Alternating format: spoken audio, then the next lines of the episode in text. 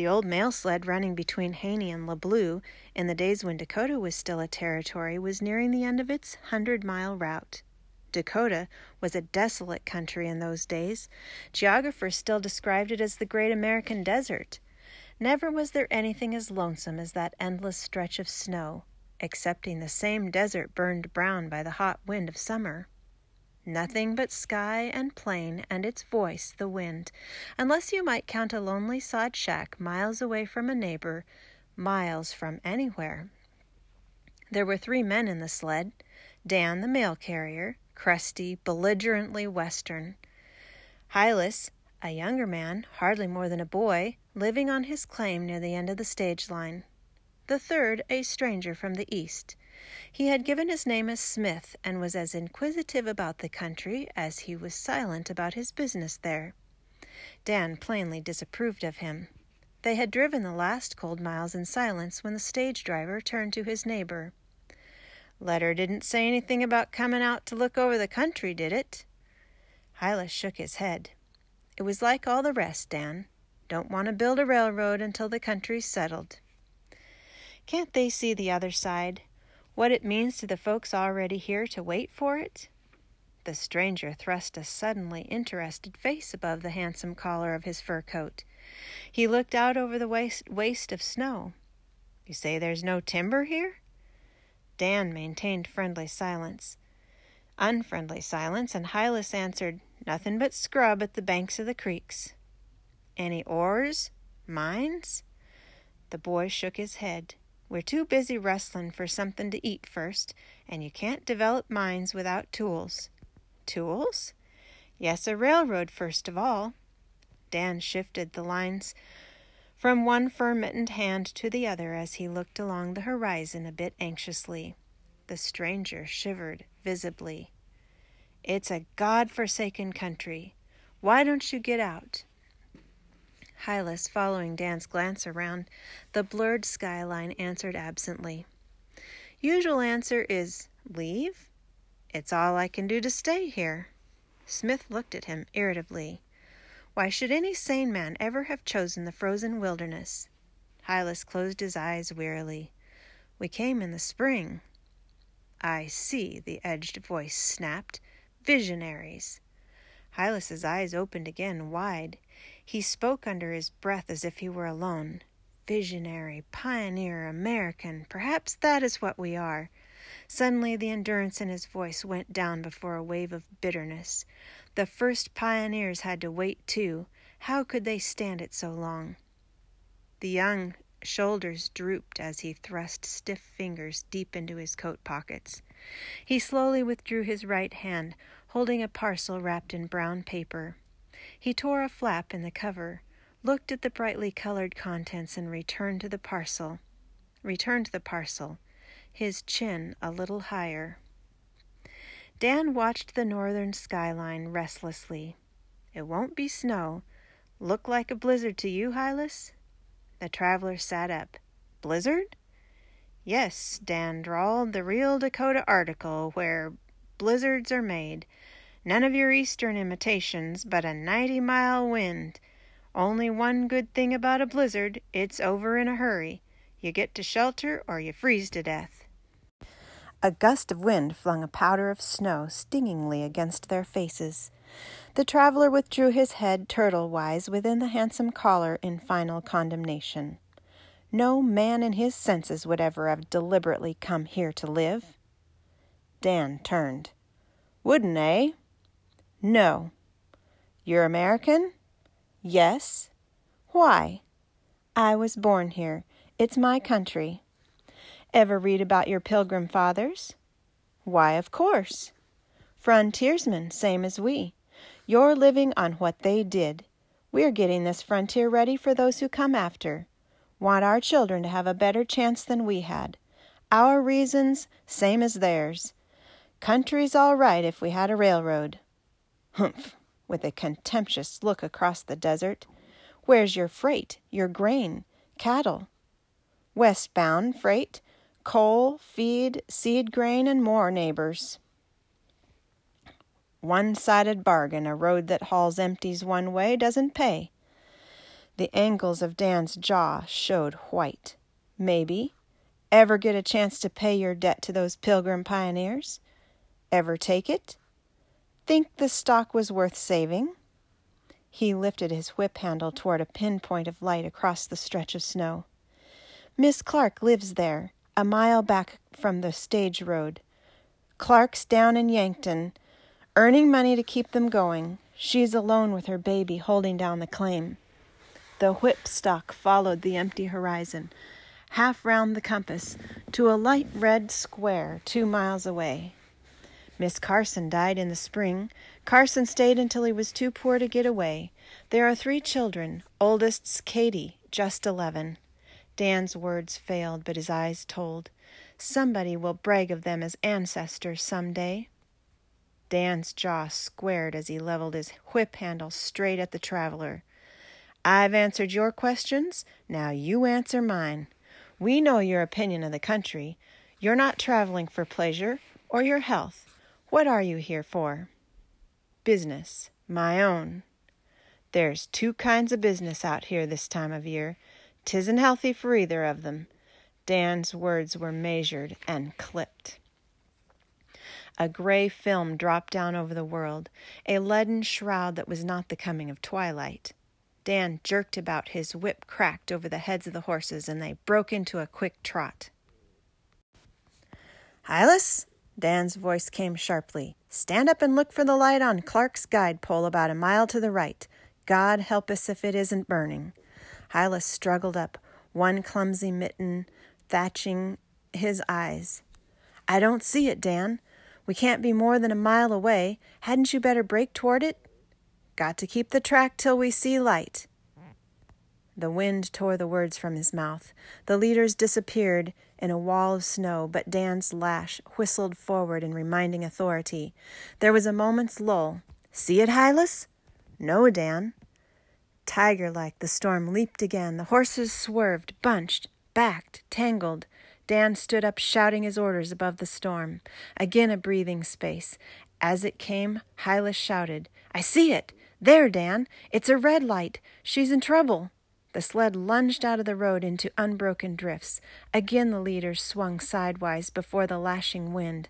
Dan swore, prayed, mastered them with far reaching lash. Then the off leader went down.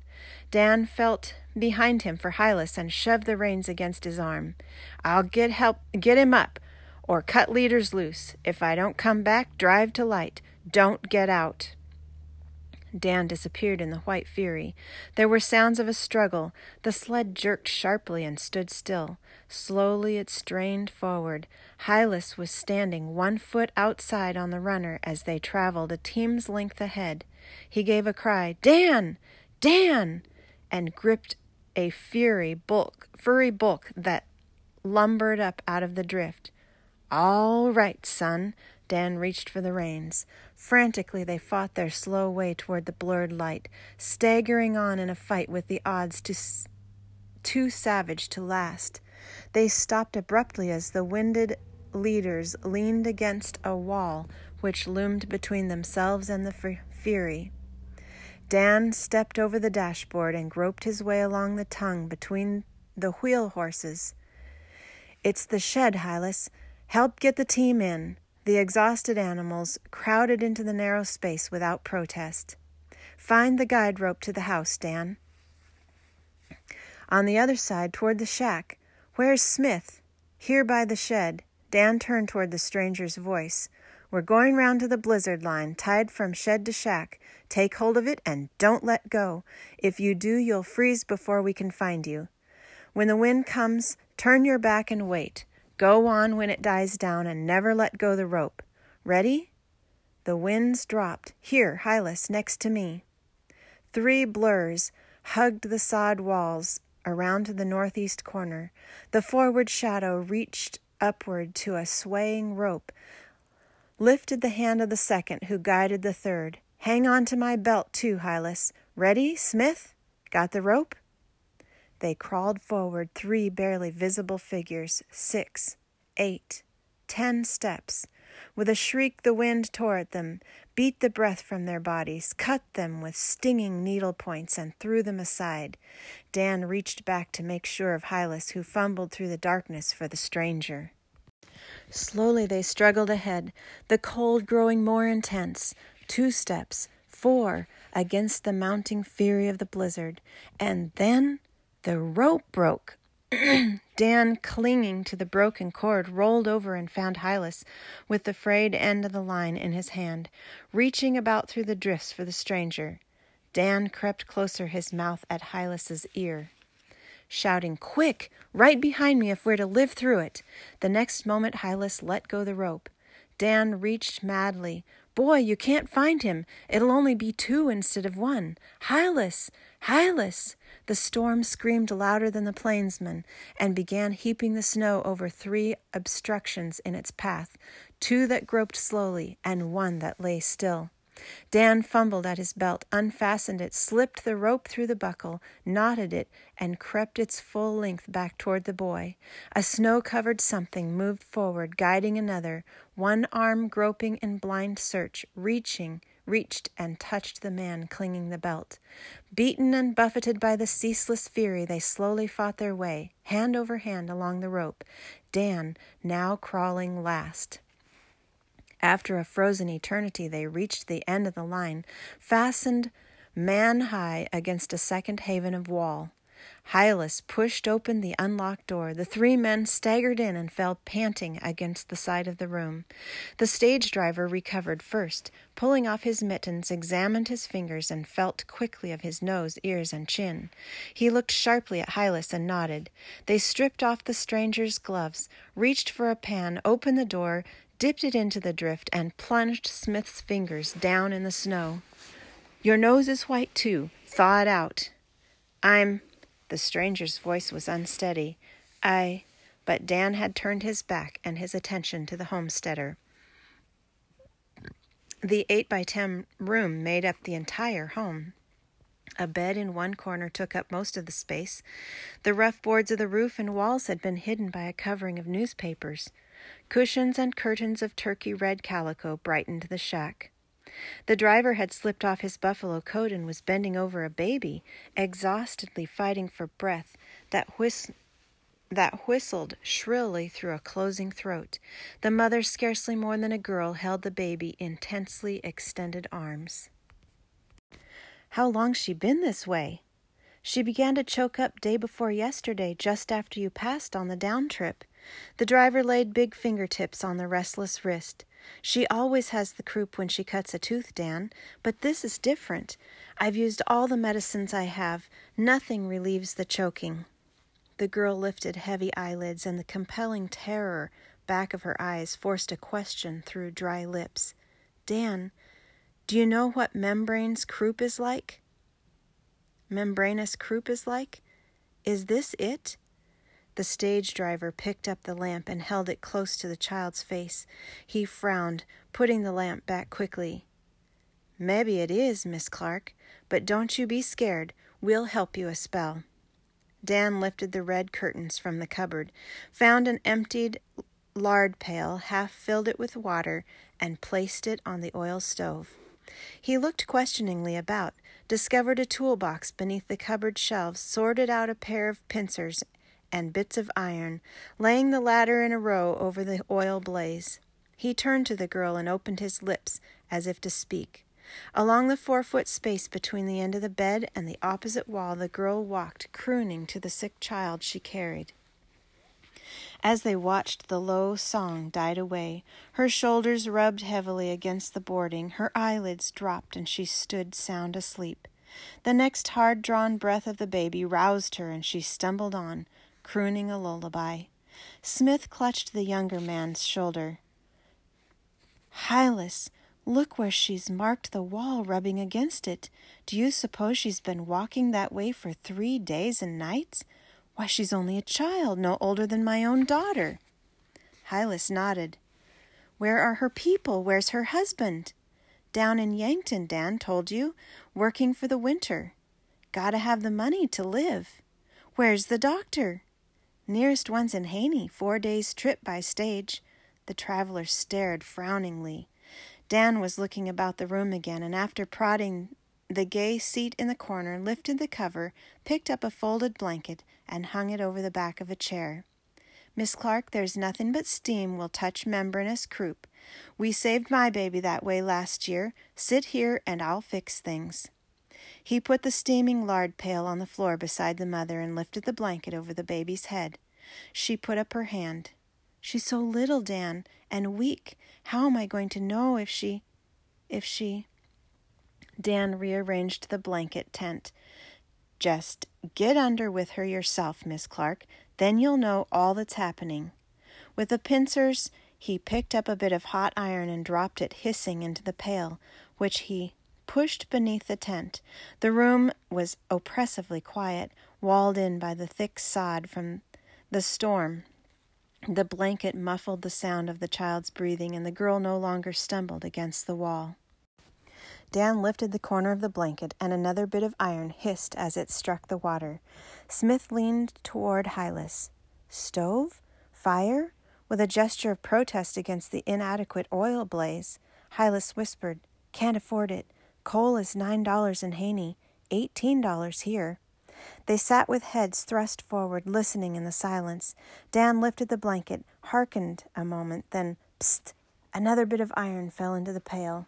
Dan stooped to the tool chest for a reserve supply when a strangling cough made him spring to his feet and hurriedly lift the blanket. The child was beating the air with tiny fists, fighting for breath. The mother stood rigid, arms out. Turn her this way. Dan shifted the struggling child face out. Now watch out for the. The strangling cough broke in a horrible something. It's the membrane. She's too weak. Let me have her. Dan snatched the child and turned it face downward. The blue faced baby fought in a supreme effort. Again, the horrible something. Then Dan laid the child, white and motionless, in his mother's arms. She held the limp body close to her, her eyes wide with fear. Dan, is. is she. A faint sobbing breath of relief fluttered the pale lips that moved in the merest ghost of a smile. The heavy eyelids half lifted, and the child nestled against its mother's breast. The girl swayed, shaking with sobs. Baby, baby! She struggled for self control and stood up straight and pale. Dan, I ought to tell you. When it began to get dark with the storm and time to put up the lantern, I was afraid to leave the baby. If she strangled, when I was gone, with no one to help her, she would die. Her lips quivered as she drew the child closer. I didn't go right away, but I did at last. I propped her up in bed and ran. If I hadn't. Her eyes were wide with the shadowy edge of horror. If I hadn't, you'd have been lost in the blizzard and my baby would have died. She stood before the men as if for judgment, her face wet with tears. Dan patted her shoulder hum- dumbly and touched a fresh livid bruise that ran from the curling hair on her temple down across the cheek and chin. Did you get this then? She nodded. The storm threw me against the pole when I hoisted the lantern. I thought I'd never get back. It was Smith who translated Dan's look of appeal for the cup of warm milk and held it to the girl's lips. Drink it, Miss Clark. You need it. She made heroic attempts to swallow. Her head drooped lower over the cup and fell against the driver's rough sleeve. Poor kid. She's dead asleep. Dan guided her stumbling feet toward the bed that the traveler sprang to open. She guarded the baby in the protecting angle of her arm into safety upon the pillow, then fell like a log beside her. Poor kid, but she's grit clear through. Dan walked to the window, looked out at the lessening storm, then at the tiny alarm clock on the cupboard. Be over pretty soon now. He seated himself by the table, dropped his head wearily forward on folded arms, and was asleep. The traveler's face had lost some of its shrewdness. He moved restlessly along the bench, then stepped softly to the side of the bed and straightened the coverlet while his lips twitched. He looked about the room, picked up the gray kitten sleeping contentedly on the floor, and settled it on the red cushion. He examined with curiosity the few books carefully covered in a corner shelf, took down an old hand tooled volume, and lifted his eyebrows at the ancient coat of arms on the book plate. He tiptoed across to the bench and pointed to the script beneath the plate. Edward Winslow, 7. To his dear daughter, Alice, 8. He motioned toward the bed. Her name? Hylas nodded. Smith grinned. Dan's right. Blood will tell, even to damning the rest of us. He sat down on the bench. I understand more now than I did, Hylas, since you crawled back after me out there. But how can you stand it here? Hylas spoke slowly. I think you have to live here to know. It means something to be a pioneer. You can't be one if you've got it in your in you to be a quitter. He reached for his great coat, bringing out a brown paper parcel. He smiled at it oddly and went on as if talking to himself. When the drought and the hot winds come in the summer and the burn of the buffalo grass to a tinder, there's a common low growing cactus scattered over the prairie that blooms into the gayest red flower you ever saw. It wouldn't count for much anywhere else, but the pluck of it without rain for months, it's the color of courage. He turned the torn parcel, showing the bright red within, and looked at the cupboard and window with shining, tired eyes. Up and down the frontier in these shacks, homes, you'll find things made of turkey red calico, cheap, common, elsewhere.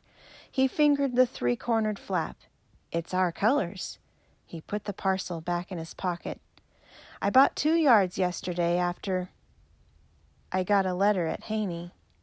Smith sat looking at the gay curtains before him. The fury of the storm was dying down. Dan stirred, looked quickly toward the bed, then the window, and got up quietly. I'll hitch up. We'll stop at Peterson's and tell his wife to come over. He closed the door noiselessly. The traveler was frowning intently. Finally, he turned toward the boy who sat with his head leaning back against the wall eyes closed. Hylas? His very tones were awkward. They call me a shrewd businessman. I am. It's a selfish job, and I'm not reforming now. But twice tonight, you, children, have risked your lives without thought for a stranger. I've been thinking about that railroad. Haven't you raised any grain or cattle that could be used for freight? The low answer was toneless.